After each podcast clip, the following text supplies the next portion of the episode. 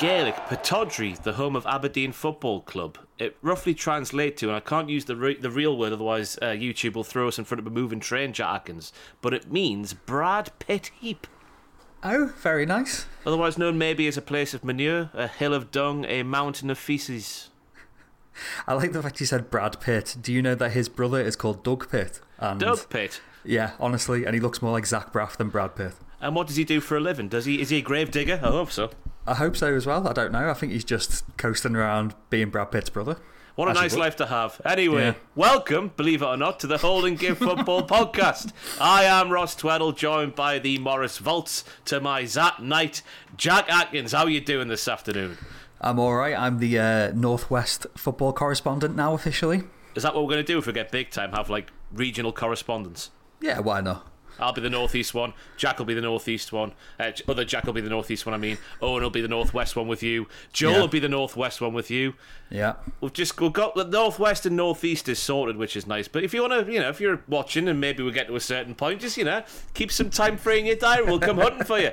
Anyway, we'll get on to the big week of news in the soccer. We've just recorded this Wednesday afternoon. England's squad has been announced for the games against Malta and North Macedonia on June the 16th and June the 19th. And Club England remains jargons. I know this is weird for me to be speaking to you about this as a a, a resident of the former People's well, the the People's Republic of Liverpool. I guess I could call it. Is that what it's Yeah. known as over there? Ah, why not? Yeah. You couldn't give a toss about England, but it seems like a topical thing to talk about. Harry Maguire and Calvin Phillips have kept their places despite never really playing a game of football between them recently. Yeah, Phillips has really surprised me. I was also surprised to see Jordan Henderson in there because he's looked absolutely knackered all season, but he just Southgate likes him, wants him in there for the calming presence. But yeah, um, yeah, a couple of couple of weird choices in there. It's Club England, though. You got to make it feel like a, it's a, a blessing and a curse. You got to make it feel like a football club, which means you've got to keep the crap ones there all the time to, you know, for camaraderie, for continuity. So, but the big news, I guess, in terms of new faces, Eberechi Eze from Crystal Palace has got his first senior call up ever since Hodgson went back to Crystal Palace. He's been absolutely fantastic. Eze has been, yeah, he's been mint, absolutely mint. A very deserved call up. Seen a lot of people online buzzing for the lad. So yeah, no, uh, no qualms with that call up there. Elsewhere, Lewis Dunk has got his first call up for the first time in four years. He's just a, he's just a big a big chopper, isn't he? A big dirty chopper. I watched Brighton play or try to play football against Newcastle at St James's Park last week, and Lewis Dunk would take the goal kicks to the goalkeeper. I've never seen this done before in my life. Six yard box, he played across to Steele, who would then try and play it across again to another centre half, and it didn't work the entire night. So that's Lewis Dunk. He's got a fantastic header on him. I'm sure he looks lovely at the whatever the, the, the Is called these days, but it, it feels like a bit of a weird one to do now. Yeah, I, I don't know if Southgate's just thinking, oh, you know, got to freshen it up somewhere because a few people have been calling for his head, haven't they? Like, like you said, as a resident of the People's Republic of, of Liverpool, I, I don't always keep both eyes on England. I'm not one of these want England to lose kind of thing. I'm just I'm a club over country man, but um, from what I've seen Southgate, doesn't play the most exciting football, gets results, but. What do you think he should do going forward? You're What more of the England man than me, yeah.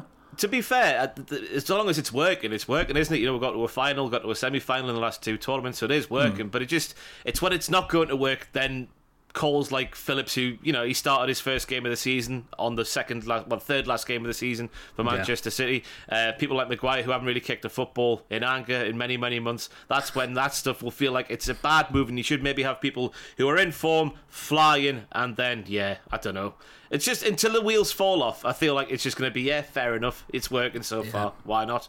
Um, elsewhere in the squad, Marcus Rashford's included despite his recent little injury uh, troubles. I guess is the right word to use there. Uh, Trent's in there, interestingly, even though Gareth clearly does not rate him one bit. Doesn't trust him, does he?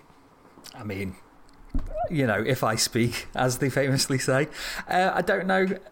I wonder if he is just gonna, if he does get any game time, if he's gonna stick him in the fullback position, or if he is gonna try and play him in the role he's had for Liverpool recently, more that kind of midfield role. But this is Gareth Southgate. There is not a hope in hell he's going to try and make one player play two positions at the same time because he tried to play Trent in centre midfield once upon a time. I forget who was against, and it didn't quite work. It wasn't. It was at Wembley. I remember that much, but it didn't quite work. He doesn't trust him as like his defensive qualities at right back. I think if he's playing a three at the back, which he shouldn't be doing, by the way, against North Macedonia and who was it? Molde, for goodness Malta. sake. Yeah. Play one at the back, Gareth. What's wrong with you? Come on. Um, if he's going to play, th- if he's going to play three centre halves, what's wrong with having Trent on there bombing on, just going where he wants to go? You've got three centre halves there on the cover. I'm just imagining Harry Maguire on his own as the one at the back, just looking absolutely terrified, just like, where's just, everyone gone? Everyone's Michael Mifsud, whatever he used to be called, Malta's greatest ever football. I assume he's still playing. He probably isn't. Coventry forward from back in the day scored at Old Trafford. Malta's greatest ever export. I tell you. I reckon he'll be running through one on one, and Maguire will try to head him, even though the ball's on the deck. That's what he'll try to do. You say one on one, he's got to get through a seven man midfield if that's the case. I believe in Malta. Ticky tacky Malta. Uh, what else have we got there? Ben White hasn't got back into the squad, surprising. Or is it surprising? Because apparently everything went kaput at the World Cup. He apparently fell out with uh, Gareth's assistant, Mr. Holland. Um, yeah. Is that a surprise for you or not? Well, no. It's like you said. If it's if it's Club England and he wants to get that sense of harmony and all the lads on tour, if someone's going to be upset in the apple cart, you want to get them out, don't you? Uh, and there's no place for basically any Chelsea players, which is deservedly so. And Nick Pope, just in case you're wondering, he's got hand surgery, which has been postponed until Newcastle's Champions League qualification was secured. So Sam Johnstone, who's been in fine form for Crystal Palace, I guess. He looks yeah. a couple of saves on match of the day is all I'm going off, really. But he looks like he's, he's a good keeper, isn't he? Uh, yeah, I mean, he's. I was going to say he's got to be better than Jordan Pickford, but Pickford loves playing for England, doesn't he? So Pickford for England's like prime. Oh, careful now. Careful now. Who's a really calm goalkeeper? Edwin van der Sar? I don't know.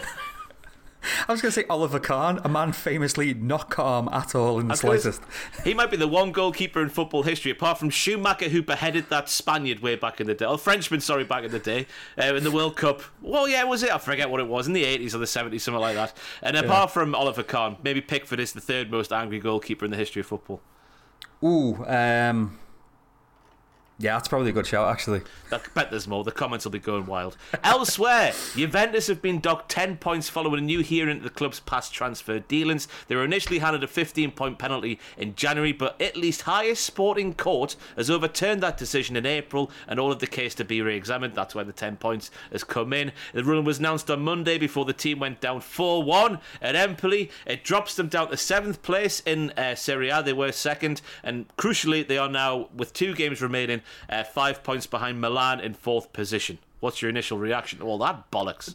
They just can't help themselves, can they, Juve? They're like they are just baddies, and I love Italian football, and I, I've always had not a soft spot, but a begrudging respect for Juve. But how many times have they been done for scandals, for cheating? How many times they had points docked and dropped down to Serie B and fines, etc.? They're never going to stop. They're never going to change they're getting a nice average of one per decade. Obviously, they had the one in the mid noughties. this one is uh, to do with uh, the club's past transfer dealing spanning two years from 2019, so you know technically yeah. fits the last decade, uh, to 2021 yeah. by the FIGC, who apparently own Liverpool. Do they not? no, they don't. Uh, There's a football uh, banner. Uh, Juventus were accused of fixing their balance sheets by artificial gains of around 60 million euros from club transfers. Uh, charges they were found guilty of by FIGC's appeals court in January, and they denied any wrong wrongdoing, but it's not worked for them. Don't know why I'm laughing so much. just Fa- Fabio Capello somewhere just sweating for no reason. oh, I'm going to have to sign Boumsong again for the second division. it's not that bad, Juventus fans, if you're out there. I doubt there's any Juventus fans watching this anyway, but I, it's, a, it's a weird one to see. Um, hmm. And from, well, unless you're a Juventus fan, quite jovial, sad news now we get the proper sad news. It's the whole Vinicius Junior uh, scenario. If you did, if you missed it over the weekend, there Vinicius was dis- uh, dismissed following a, VAR check for pushing Valencia's uh, Hugo Do- uh, Duro uh, to the floor. That's because the v- uh, the VAR VAR. Oh, I put my teeth in, Ross. The VAR footage showed the on on-field referee did not include the part where Duro grabbed the Brazilian around the neck before he did his stuff, and that was a an astonishing thing to watch on Twitter. That's where I saw it on Saturday or Sunday wherever it was. Amazing to see that go down yeah, it was one of those, like you said, again, viewing it over Twitter, it, it kind of just seemed to snowball because there was the initial Twitter. Obviously, you're in a Twitter bubble, but there's that initial bubble talking about it that's getting bigger and bigger and bigger, and then you're seeing opinion pieces, and there's been deserved absolute uproar about it. Yeah. So it's obviously sparked from uh, racism from the Valencia fans toward Vinicius Junior. He reacted, which well, you can't Yeah. blame. We're seeing it grow No. more and more. And I think it's the right thing for them to do. I think walking off the pitch and doing stuff like that, having to go back, not having to go back, but just taking action rather than just you know you go back to the famous example of England versus Spain in the mid noughties when Ashley Cole and players like that were getting it. Nothing really happened. Gary Neville spoke of his regret of that entire situation. So the more things we see where action's being taken, the better because it's still not going far enough, is it? No, definitely not. I mean, we, we even saw it from members of the press afterwards when they were trying to, well, not not justify it, but say the Valencia fans you can't tar him over the same brush. They weren't. What were they saying? That was saying he's a an imbecile or something like that in Spanish. And Ancelotti saw his arse rightfully, and it's the fallout from it's been. I think this is going to rumble on for quite a while. Yeah, uh, Vinicius issued a statement where he said it, in brackets, the racism was not the first time, not the second time, not the third. Racism is normal in La Liga. The competition thinks it's normal, so does the federation, and the opponents encourage it. I am so sorry. In Brazil, Spain is known as a country of racists. Uh, Vinicius then went to hint on that he might because of the abuse, uh, leave Spanish football when he said, I will go all the way against the racists, even if far from here. And you can't blame him, can you? No, definitely not. And it's it's problems we see time and time again, especially more with continental Europe. Obviously, there's uh, plenty of examples in Spain, Italy as well. Have had even against their own uh, players. Remember when Balotelli was at Inter, and Inter fans were giving him absolute abuse. Um, obviously, England, we still get, it's not as bad as it seems to be elsewhere. I don't know if that's rose tinted glasses, but obviously we we are two white men talking about Exactly, this. yeah, yeah. end of the day. yeah. But um, yeah, it's the steps in the right direction, but then things like we'll come on to it in a bit. La Liga's um, response to it just takes it back a little bit more, doesn't it? Yeah, big time. Valencia have been sanctioned with a partial stadium closure for five matches following the abuse, um, which is the stand where the three uh, fans who have been accused of doing uh, what they were doing, uh, where they were seated. Uh, Spanish police have detained three people in connection with the abuse directed at the Brazilian on Sunday. Valencia's also been fined 45,000 euros, which is 39,000 pounds. I know Valencia have got the financial struggles and whatnot, but that is nowhere near enough, you would say. Yeah. Um, Vinicius' red card, by the way, has been rescinded from the match, meaning he will not have to serve a suspension. And Valencia have responded to the entire like stadium closure, the fine, um, to uh, as disproportionate, disproportionate, unjust, and unprecedented, which is wrong. Yeah, it's it's one of those you you you've got to take Vinicius's side. You've got to if it's hard to find the words really. It's it's just like I said the way Valencia they're just like oh what about we don't deserve this. It's like well if if it's your fans we, you can't just like ban the fans because who's to say that more fans might not do it next time or that there might be a a rot already in the fan base itself. You yeah, like we said, thirty nine thousand pounds, forty five thousand euros. It's it's nothing really in football. Nah. Um, and we got to Javier Tebas a little bit later on in the podcast in a new segment that we like to call Twat of the Week. Elsewhere in the news from the last week, Manchester City have won the Premier League, just in case you've missed it. Arsenal bottled it away at Nottingham Forest, a game which I had predicted 3 0 to the Arsenal uh, because I'd quite obviously not realised what a fortress the City ground has become, and I expected Arsenal to bounce back a lot better than they did against an open team like Forest after that Yeah. win. Uh, sorry, that defeat at home to Brighton. Yeah, it's. I mean, City, isn't it? It's just it's boring now. That's your fault, that you scousers. I'm crestfallen. I remember before a ball was kicked this season, I said, if it's not Liverpool winning it, I want anyone but City because I don't want it to become Bundesliga. And if it wasn't for us winning it, um, what, 2019 2020 season, it would have been, what, six on the bounce for City? Six on the bounce, yeah. I'm frightened. I am frightened um, because they're just going to get better. They're of get even better. Um, Arsenal, I think, overachieved this season, but still, like I said, they, they led the season for most of the season. How many times can I say the word season in one sentence? But they As led many as the, you like, as many as you like. they led the pack for most of the season, and then, like you said, bottled it. There, There's no other word for it. Um, me and my friends, we were talking about it because when it looked like Arsenal were, you know, cantering towards victory, we were just kind of like, oh, we don't want them to have it easy at the first time. We've lost it, lost it twice by a point. They need that heartbreak to spare them on next time. So, a, a little bit of me is kind of glad that they farted it, but no, but it's um, yeah. The spurring on seems to be the, the theme uh, of my thoughts. It's like you can't expect Liverpool to be as bad next season, Chelsea to be as bad next season. I don't think Chelsea will get top four next year, but they'll be a lot closer than they were this time around, surely. So hopefully that gap, while it is, it's you know just Arsenal and City up there by themselves basically, and then the rest of us fighting for third, fourth, and fifth, and something like that. Um, Yeah. Hopefully that gap between everybody will be a bit closer next year. I hope so. Yeah, it's it's it's been an odd season.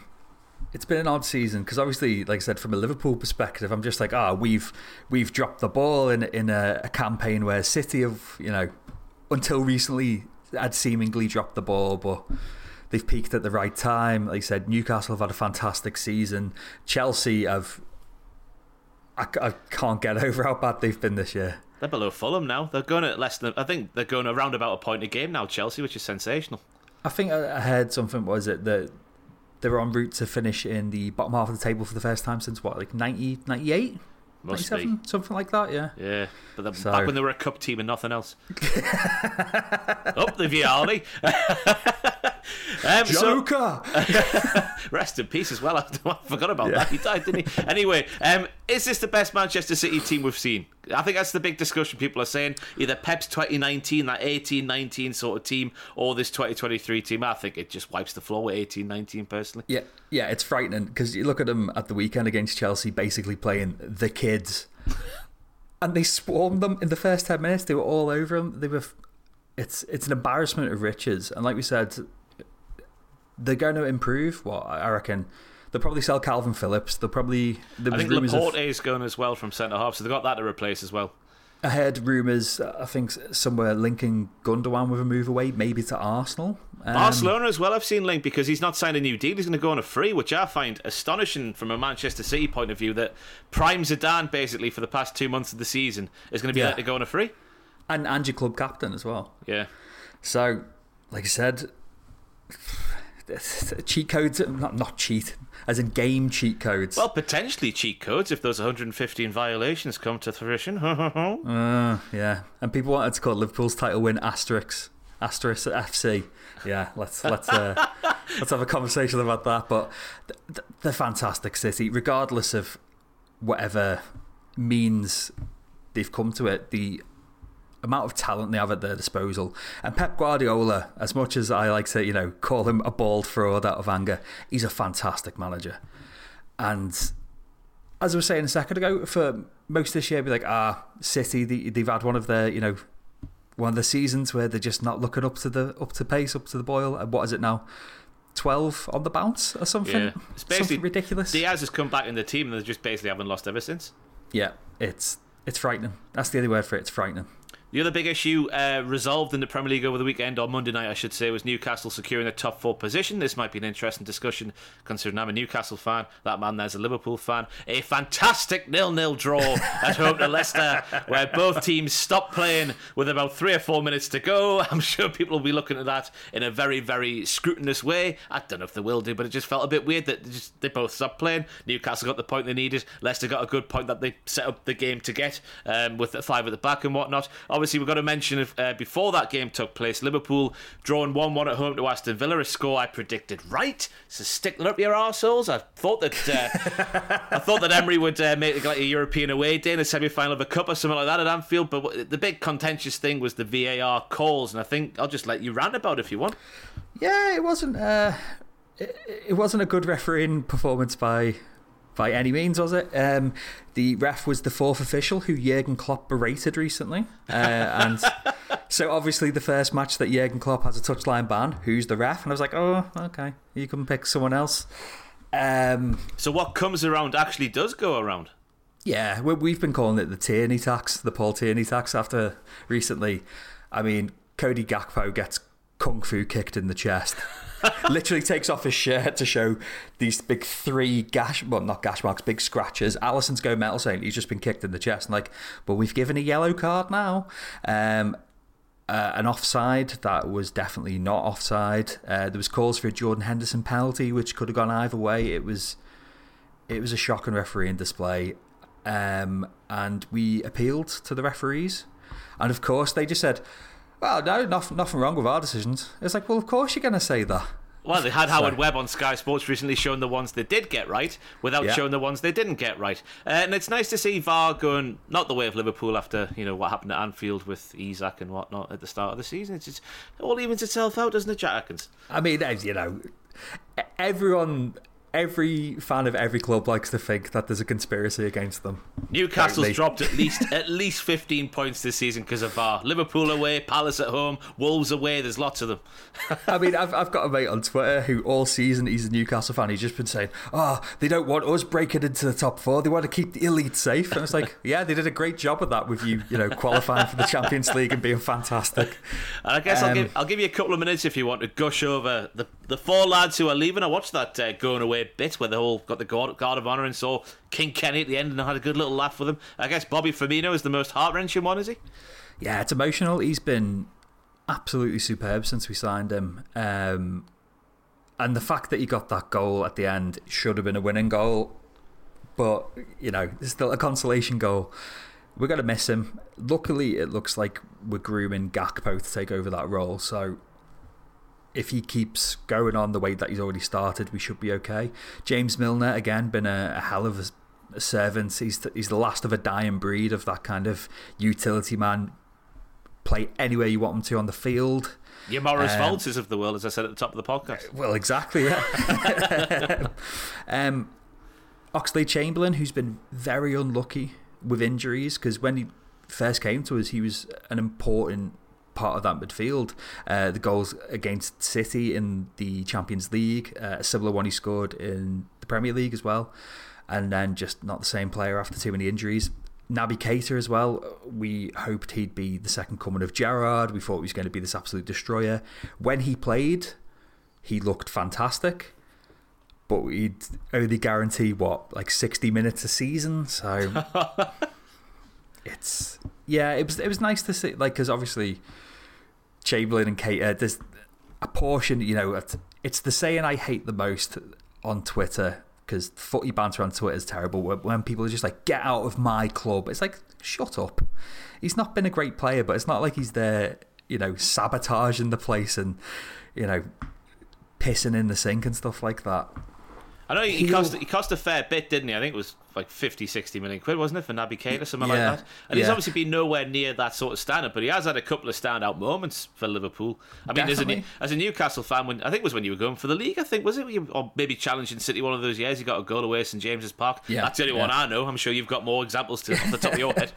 well, um, he, he's, he scored, you know, a, a few important goals in Europe. Whenever he played, I always thought that him and Salah had a nice understanding. But again, the amount of time they had on the pitch together was, you know, next to none. But I don't know. I, I don't know what he does next. I think either a return to Germany or like maybe a slower paced league like Italy, because I don't know if it was because Klopp trains and plays in a very aggressive style. It's very taxing. They always say the Premier League's very taxing as well. So whether he just needs a a calmer change of hmm. pace, um, because there's a player in there, there's a hell of a player in there, but just made out of crisps. what flavour?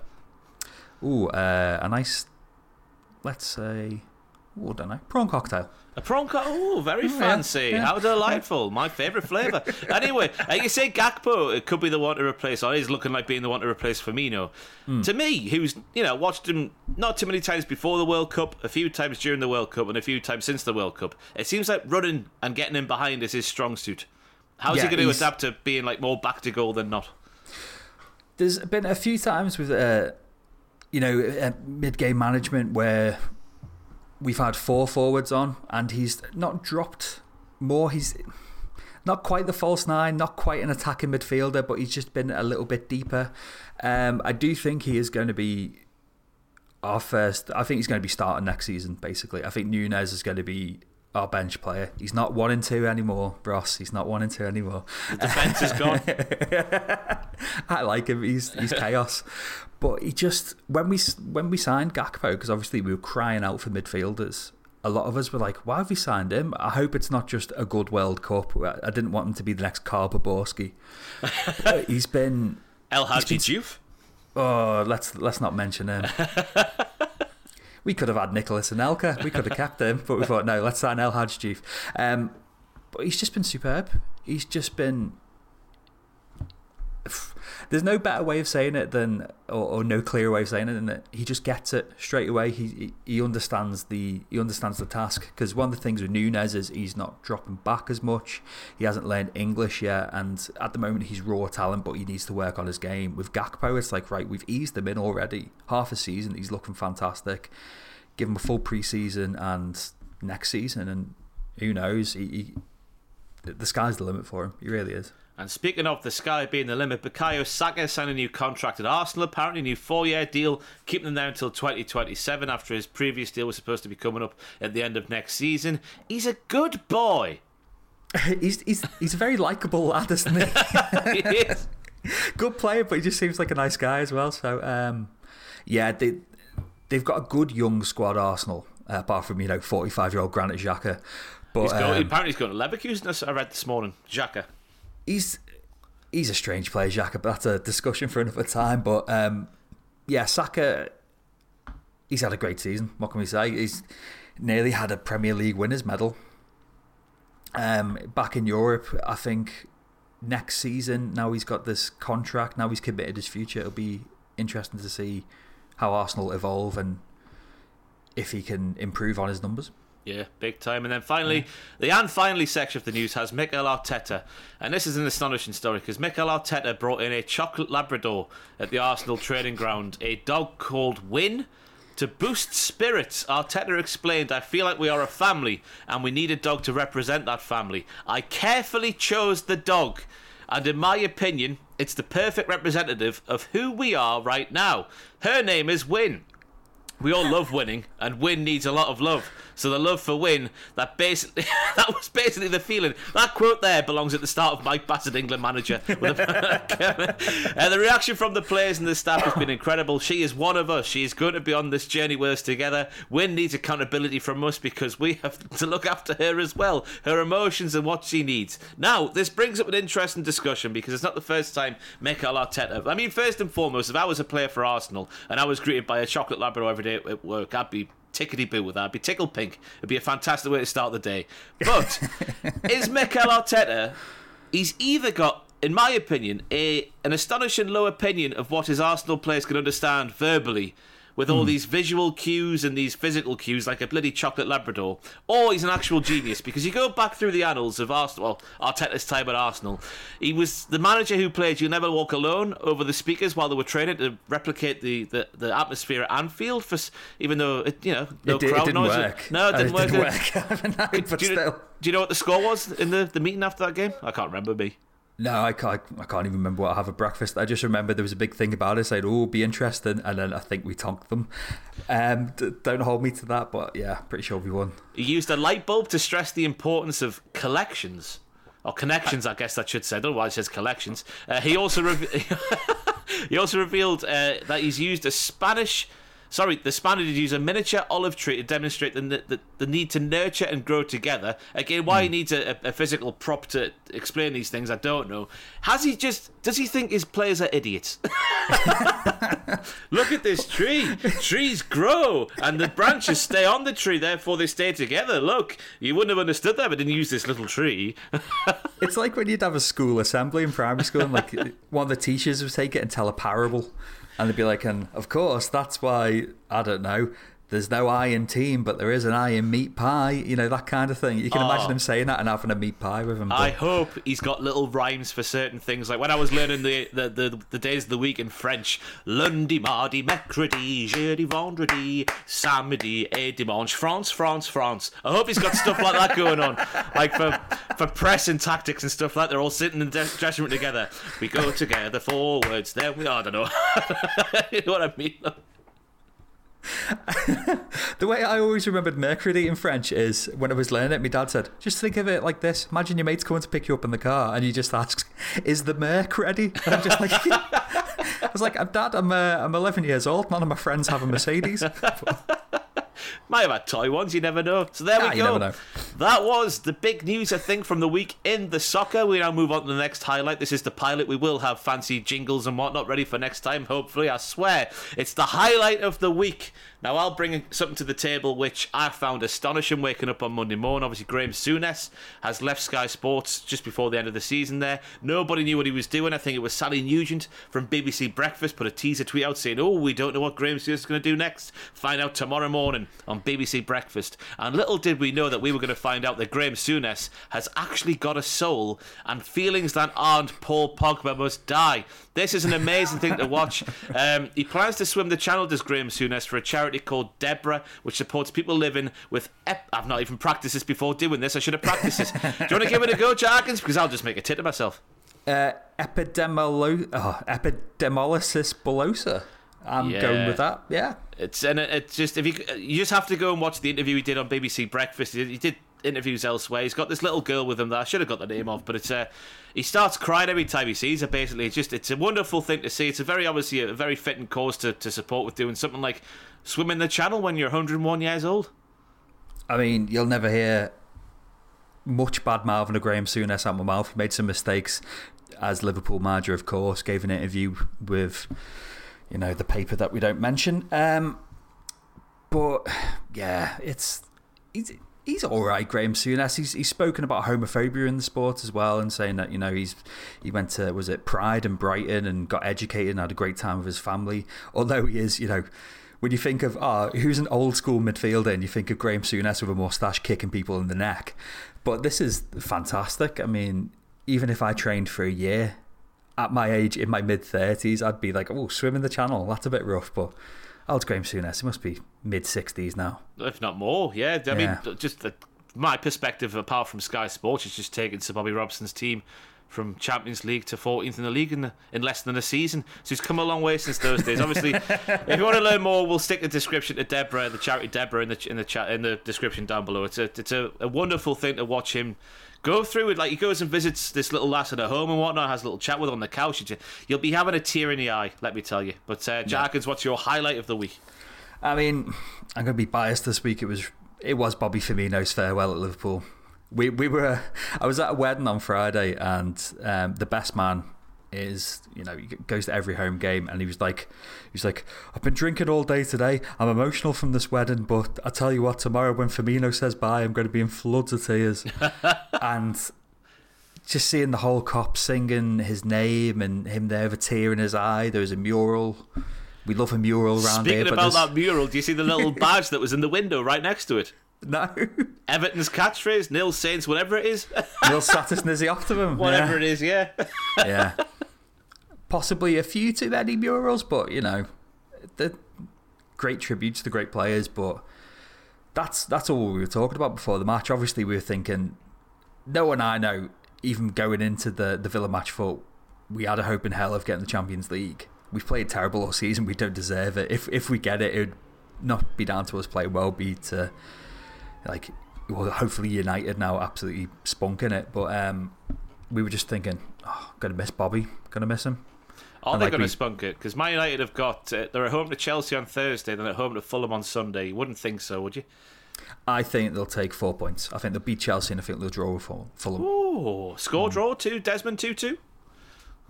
Why not? Yeah, let's let's have a Desmond. There'll be goals in that game. Obviously, Liverpool have uh, Southampton away on Sunday. It's a long way to travel down. I've just realised I've picked that Souness thing over Newcastle getting to the Champions League. That's how much the little videos touch you. Honest to God, it's amazing. It, it, it supersedes football. I don't think we need to say that when it comes to sort of charities like DEBRA and the work they're doing. When you see the visuals of who they're helping, it's it, it, you shouldn't have to say it, but I am going to say it. It supersedes football. It's a stupid thing to say, but I'm saying it You've, anyway. you've made me look like an arsehole now for picking Bobby Firmino because you were at St James's the other night, weren't you? I was at St James's the other night. It was fantastic. Well, the game was- was... the game was very frustrating. We should have won, but we didn't win, and we got a nil nil.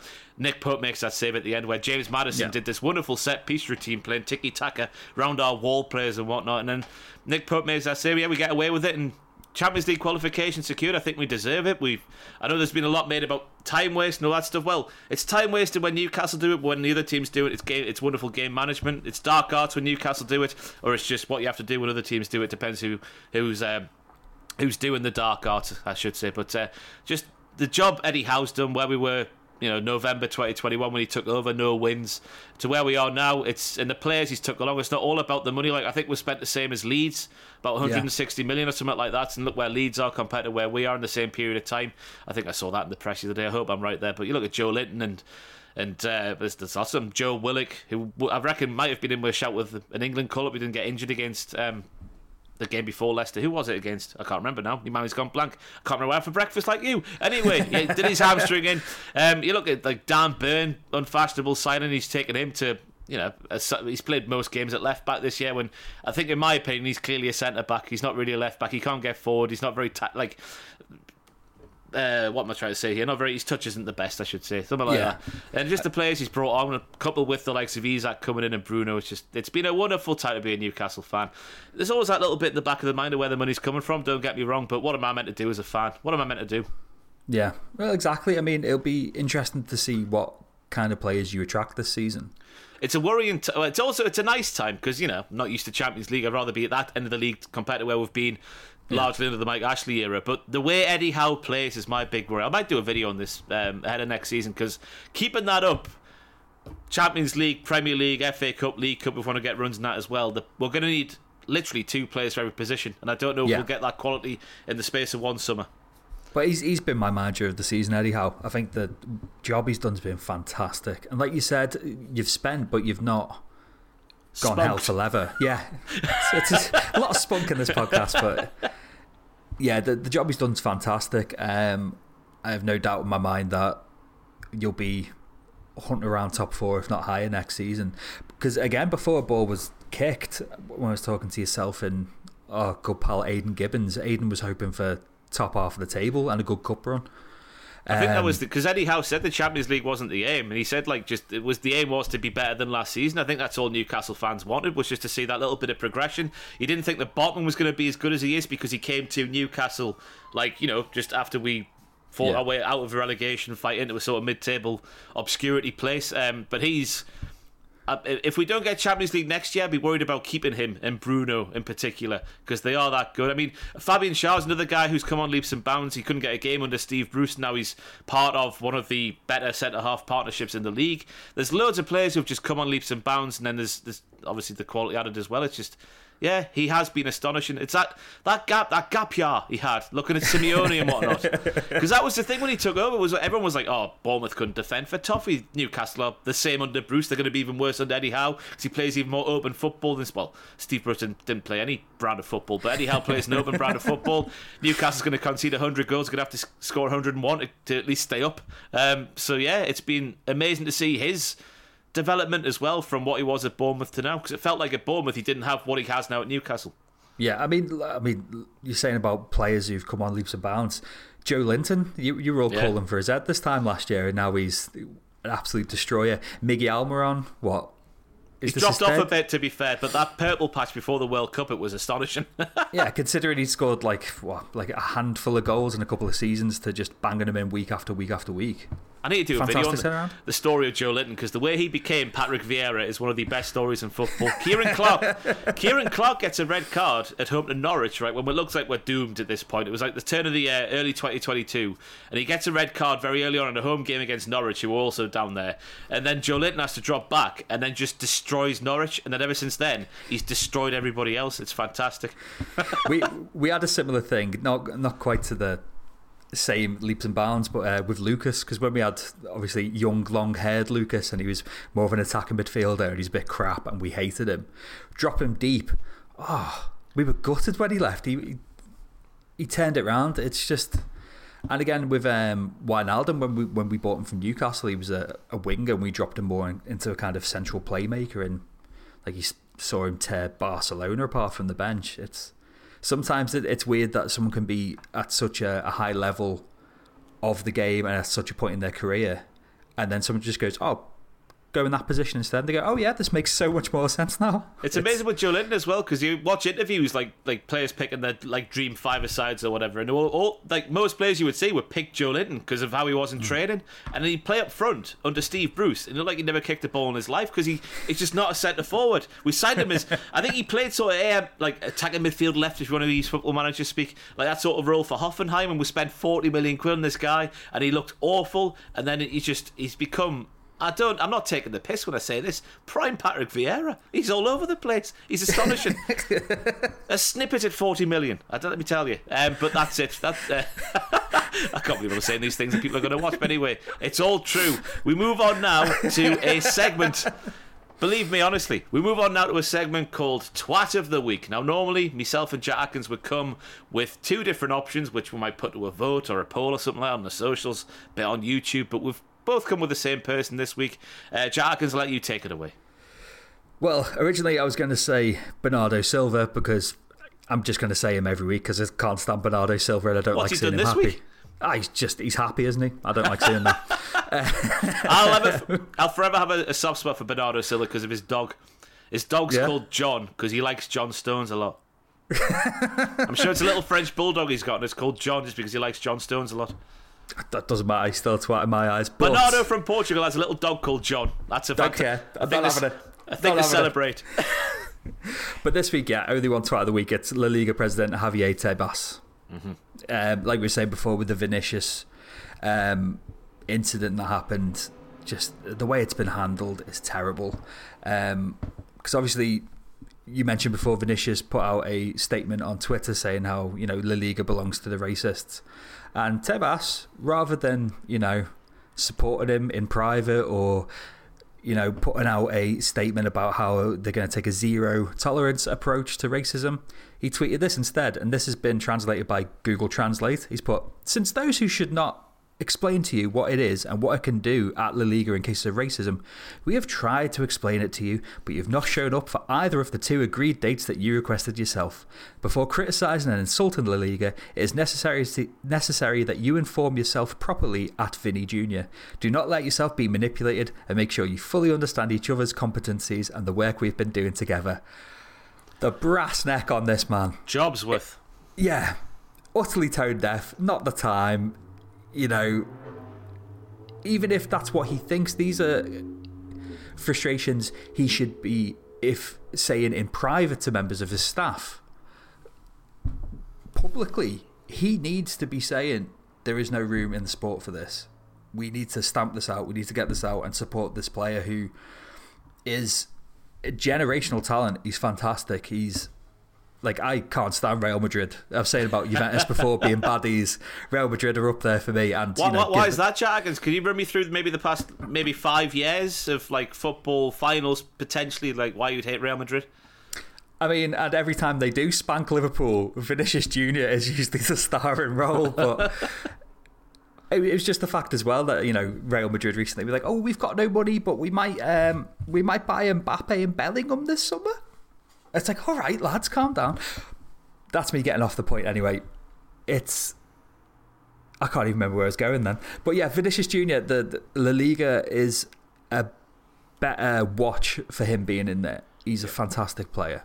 Um, regardless of whether he's a star player or whether he's a bench warmer for, you know, whoever, for Granada, they need to be supporting the players. They need to be saying, right, here's what we can do, here's what we're going to do don't worry, we'll support you. But instead, he's trying to be all sanctimonious, saying, Well, if you educate yourself, we're here to help you, but you didn't turn up. The lad's just been racially abused and physically assaulted on the pitch. He's no, shove it up your ass. He's the victim here. He's trying to, you know, Tebas is trying to make himself the victim of this situation somehow, and yeah. it's just it's it's not it's not the response he should have had. I don't know what else we say. We could have come with a second option to maybe see who is the biggest twat of the week, but nobody's getting past uh, who uh, Javier yeah. Tebas this week, are they? I had um, I had a whole diatribe written about again the uh, PG PGMOL the. Uh, Premier League. I can't even remember what it means, but yeah, the, the referees basically. But as soon as that happened, and I saw Tebas's tweet, I was just dumbfounded. I was Yeah. like, "There's, there's no way, there's no way he's actually put that out." So People like been- him is why we're still in the mess we are with that sort of stuff. There needs to be more people who do more decisive stuff when it comes to issues like that. Because as you said, it doesn't matter who it is, but Vinicius, with the profile he has and the team he plays for, there's a real chance to sort of set a stall with like Yeah. at the top of the, the very tippy top of the game and having that same effect trickle down through the rest of it. But they just he went completely the opposite way, and it's just the wrong thing to do. Yeah, I mean, he's he's going to have to backtrack a lot and you know fall over himself to smooth this over. But like I said before, this is gonna this is gonna rumble on. This is definitely gonna rumble on. We've got Tebas there as twat of the week, deservedly so. Might as well mention what you were going to mention. Just you know, just chat about it. Why not? What are we gonna, what are we going to bring to the table on the old on the old referees front? It's just the fact that you know, obviously, from a Liverpool perspective, we we got some terrible decisions at the weekend. It's I've been saying for years now. Obviously, referees deserve support. They deserve respect. They should be able to perform their duties and feel safe. Obviously, Jurgen Klopp, he's a bit of a knobhead towards refs. He's our knobhead, but he's still a knobhead. But just the stuff with at the end of each match when they have, you know, when they interview both managers and the interview man of the match, I just like them to have a word with the fourth official and just to say some big calls there. How do you see this, this, and this? And for him to say, letter of the law is this, you know, blah blah blah blah blah. The fact you can't criticise a ref without getting fined out the arse, etc. That the too protected, which sounds a bit daft. No, it doesn't. Obviously the stuff with um, Tierney and Klopp, and um, they said, "Yep, Tierney said nothing wrong. Release the audio then. We're not going to do that. We're going to stand him down, but he's done nothing wrong." It's there's no transparency. We've seen it in other sports that they mic up the refs. Um, rugby, famously, uh, I think cricket as well. Yeah. Uh, fine, works brilliantly, but there's just it's it's gone too far. I think we've got a breed of arrogant refs in the Premier League as well, um, especially in the last decade or so as the profile of the game's gotten bigger. Like I had no love lost for Howard Webb, not due to you know people saying, "Oh, he's a Man U ref," blah blah blah blah blah. He thought he was the star of the show. Mike Dean did as well. It's like no one's here to see the footballers; they're here to see me call the action. It's like no, you should be anonymous. If I'm noticing you, you're doing your job terribly. Yeah. And until this generation and this crop of referees is phased out and they can bring in a new crop that have been taught from the ground up to work with VAR, etc., it's just going to be a complete mess. I thought that segment they did on Sky Sports with Howard Webb was quite refreshing. Apart from the fact they only showed examples where VAR got it right. We'll get that of Yeah. way because that that's what they did. But hearing, I don't know why they can't play the audio that's going on while they're making the decisions in the stadium, since what the like the place the decisions being made is miles away from any stadium in the Premier League, so they're not going to be affected by the crowd. Even if the, the you know they get the sound from the TV companies anyway, I assume in the in the little VA in Stanley Park, um, so that could have affected calls already, which it obviously hasn't. You would think. So why can't they then just play the the make it transparent, as you say, play the stuff they're saying in the stadium, so at least the fans. First and foremost, have something to go off while they're making these calls that can sometimes take up to five minutes. We've seen even this season. Um. But also just so they're not left scratching their heads. But it, as you say, yeah, the, the, making referees come out after a game and saying this is why I made that call is something that should have we've been calling for at least twenty years now, haven't we? And it just Yeah. never happens. But like I said, even if it is the fourth official, so you, you are still affording that layer of protection around the ref himself. If you've just got someone from the team saying this, this, this, and this, like you said, rather than going to Howard Webb, who's going to toe the company line and you know protect his charges, it's something needs to change. Because again, like I was saying, that that offside decision against Liverpool the other day, the only people seemingly who've called it offside are the current referees retired referees are just like, I could see why they've called it that, but it's wrong. And players are just saying that's not offside. It's has it potentially cost us a Champions League place? Probably not. It was out of our hands, but who knows? Yeah, Who does know? But uh, if, if, like, for example, the referee from that game, if he came out after the game and said, "Here's why we gave that call. I'm sorry, it's human error. I know VAR is supposed to eliminate human error. It's supposed to be clear and obvious. All that bollocks that we've heard from them before. If he came out and said, "Hold my hands up, it's a mistake," would that help at all as a fan who watched that game? It would, yeah. I'd still be annoyed by it because you're just like, ah, there's incompetencies, but it's it's like when a player has a bad game or a manager has a bad, you know, tactical decision or whatever, and they come out and hold their hands up afterwards. Even if you're annoyed with it, you're just like, well, at least they've accepted it, and hopefully they can work on it going forward. We know nothing about the refs. We mm. we don't know anything apart from the letter of the law. It's like the Wizard of Oz, but ever so slightly different. Yeah, pretty much. Yeah. right, it's time to debut the best segment in the history of football podcast. It's, it's called What Happened to That Wonder Kid, hosted by Jack Atkins every single time we do it. It's his segment. I'm happy to go with whatever you want to do with this one, Jack. We've not talked about this. I can't wait to see who you've rolled up on the on the on the old podcast today. So, seeing as this is, you know, the first episode of the podcast, the pilot, the debut, call it what you want, we'll go with an easy one and someone who's been in the news this week. It's Pato. Alexander Pato. Chelsea great. Chelsea, Chelsea great Alexander Pato. Those, like, when he was at Milan, I've got the stats up here. Early years at AC Milan, 150 appearances, 63 goals. Serie A title, a Supercoppa Italia, uh, Supercoppa Italia Cup. Had the world at his feet at age just 21. He wasn't even, he was still playing behind Inzaghi and Zlatan as well. So, came out of nowhere, set the league on fire. And then after that, whenever you think of him, you're just like, oh, injuries ruined his career. So, season 10, uh, 2010 2011, he missed 15 games for Milan. And the 2011 2012 season, he missed 36. He stayed at Milan until he was 23, took the number 9 shirt from Inzaghi. And then in 2013, aged just 23, sold to Corinthians for 15 million euros. Which at the time, I was like, that's a backward step. Yeah.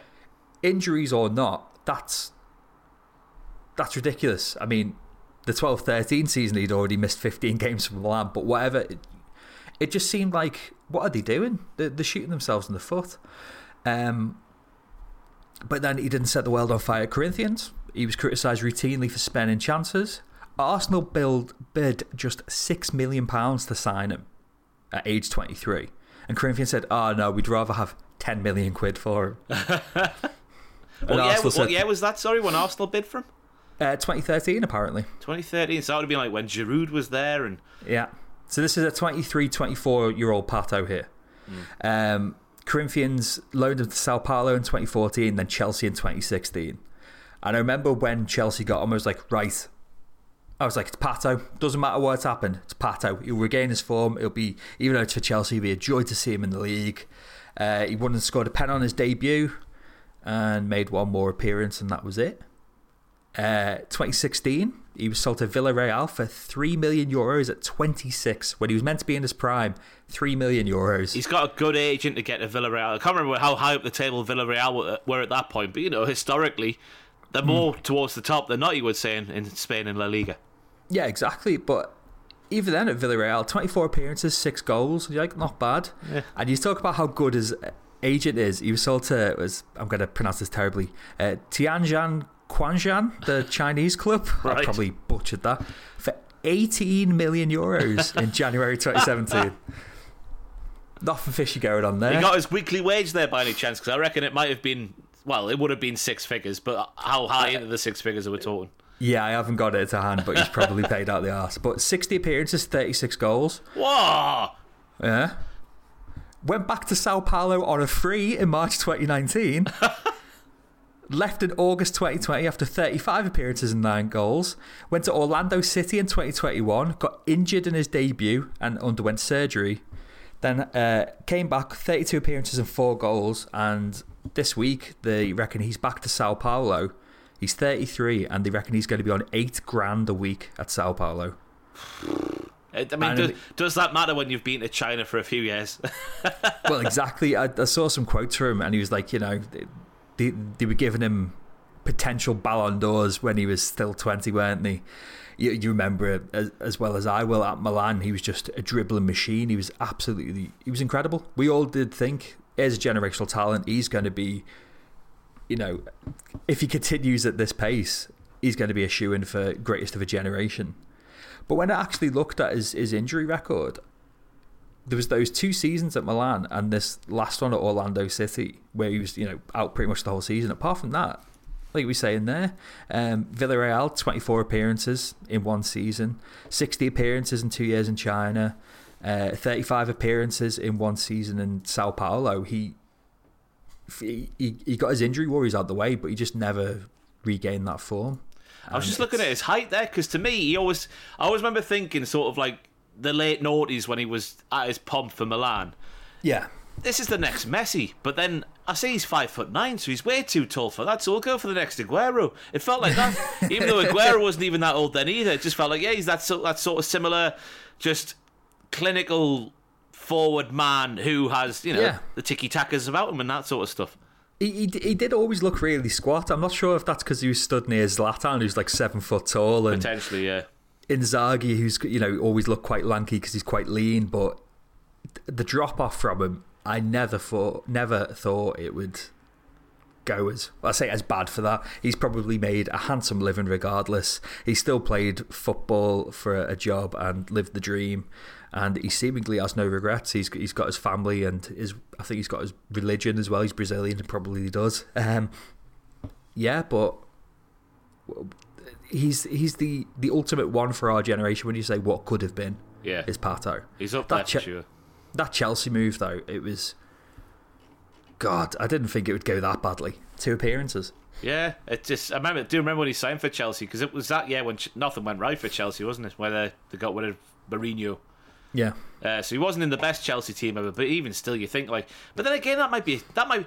Let's blame Chelsea for this, right? Because you look at all the centre forwards they sign: Falcao, João Felix this season, Pato. yeah, yeah. I'm sure there's more. Look, Remy, Demba Ba. Never goes right for them at Chelsea, so there we go. There's the story of Pato, who, you know, kids of our age, you're a little bit older, just ever so slightly older than me. I'm in my thirties now. Um, he was one of the he was one of the ones to watch, wasn't he, back in the day? Oh, definitely. But like I said, I thought I thought it'd ease us in for this first one. But So there uh, we go. that's what happened to that wonder kid. That's what happened to that Wonder Kid. Jingle incoming. So we'll end this football podcast with the big question, which is just here for SEO reasons. Let's just get it out there. Why the hell not? Should Vinicius Jr., after everything that's gone on, everything we've gone through during today's podcast, should he leave La Liga for pastures new? It's something he inferred that he could do to get away, in his words, from the racists. Is it something he should do, or should he potentially stay in La Liga and just fight the good fight? I guess is the way to put it. Maybe is that the right way to put it? I don't know. I mean, whatever he wants, he can do whatever he wants to do. Really, he's that good. He's that young. He's that prolific. He's already won everything at Real Madrid ten times over. Um, if he stays at Madrid, I'm sure, you know, with this big rebuild that's coming, he'll be part of you know a, another trophy laden side for years to come.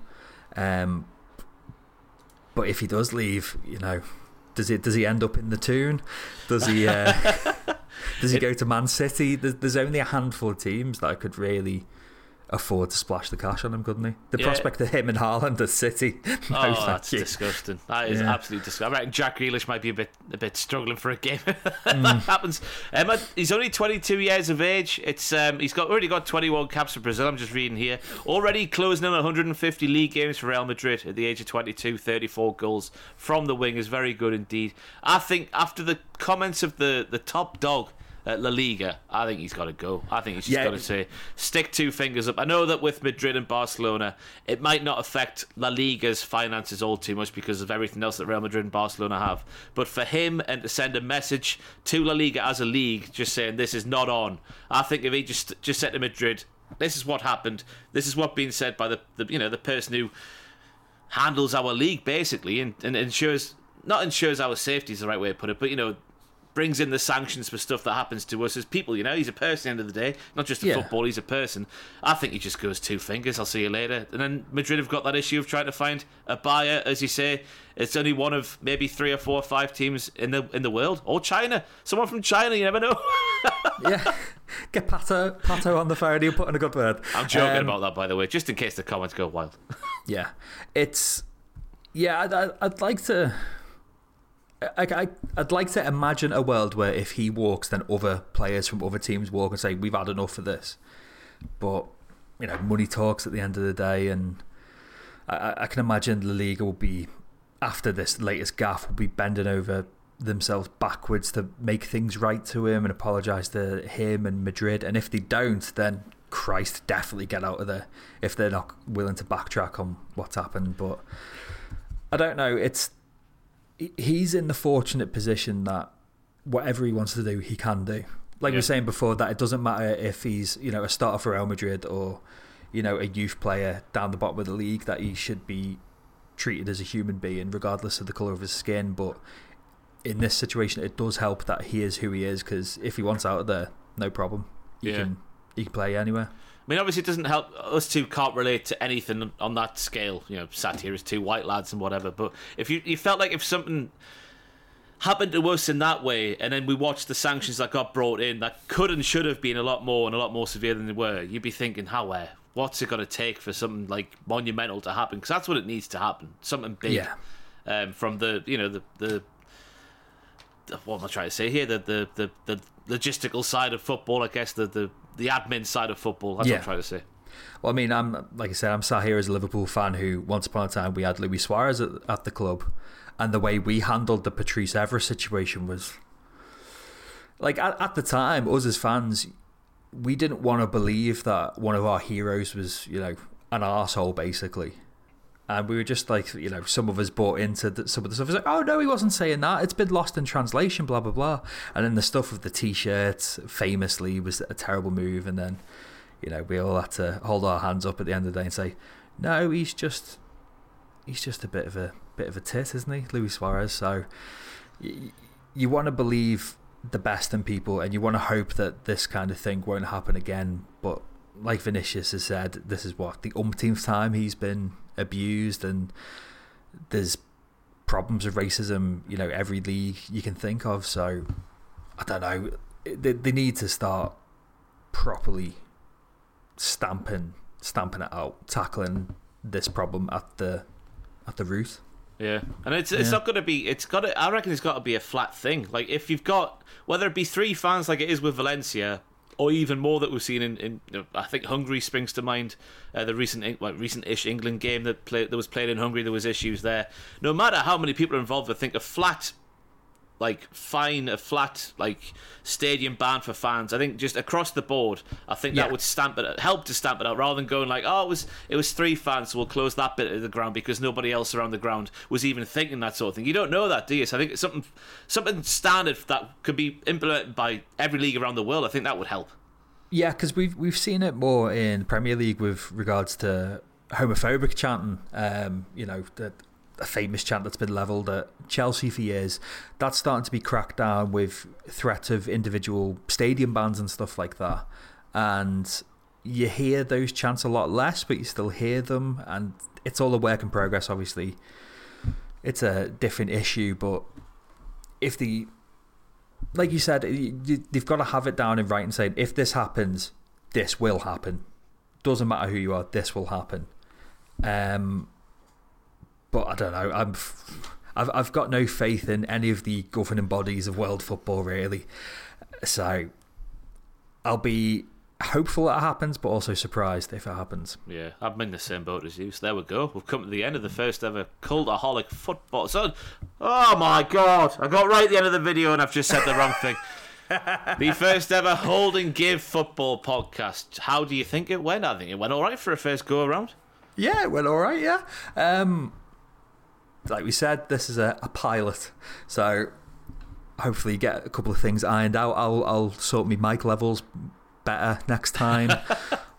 Both my cats are asleep near me. Luckily, they haven't caused a ruckus, so I'll make sure they're out of the way. I'll try and get into the wonderful city of Newcastle for a, a few whenever I can. And But yeah, I think okay.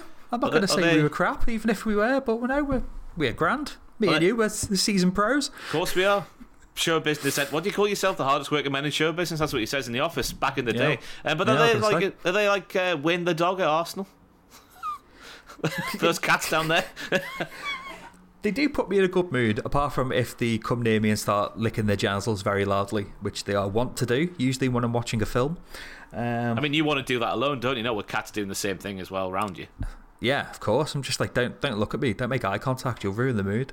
uh, but no, they're- I I love my cats. I know you're more of a dog man, and animals are just nice, aren't they? They They're are good nice. lads. All Yeah. of them are, even the ugly ones. Anyway, um, so yeah, let us know in the, in the comments down below anything you, you liked about the podcast, anything you hated about the podcast. Let me know if you'd be interested in the mailbag segment, uh, which I might as well put it out there. Ross at holdandgive.com is the address if you want to send in a mailbag question. And if, the, if we get some, we'll, we'll add it to the podcast next week. But it's been a, a nice tight hour of content this week, just a little bit over. So a nice length.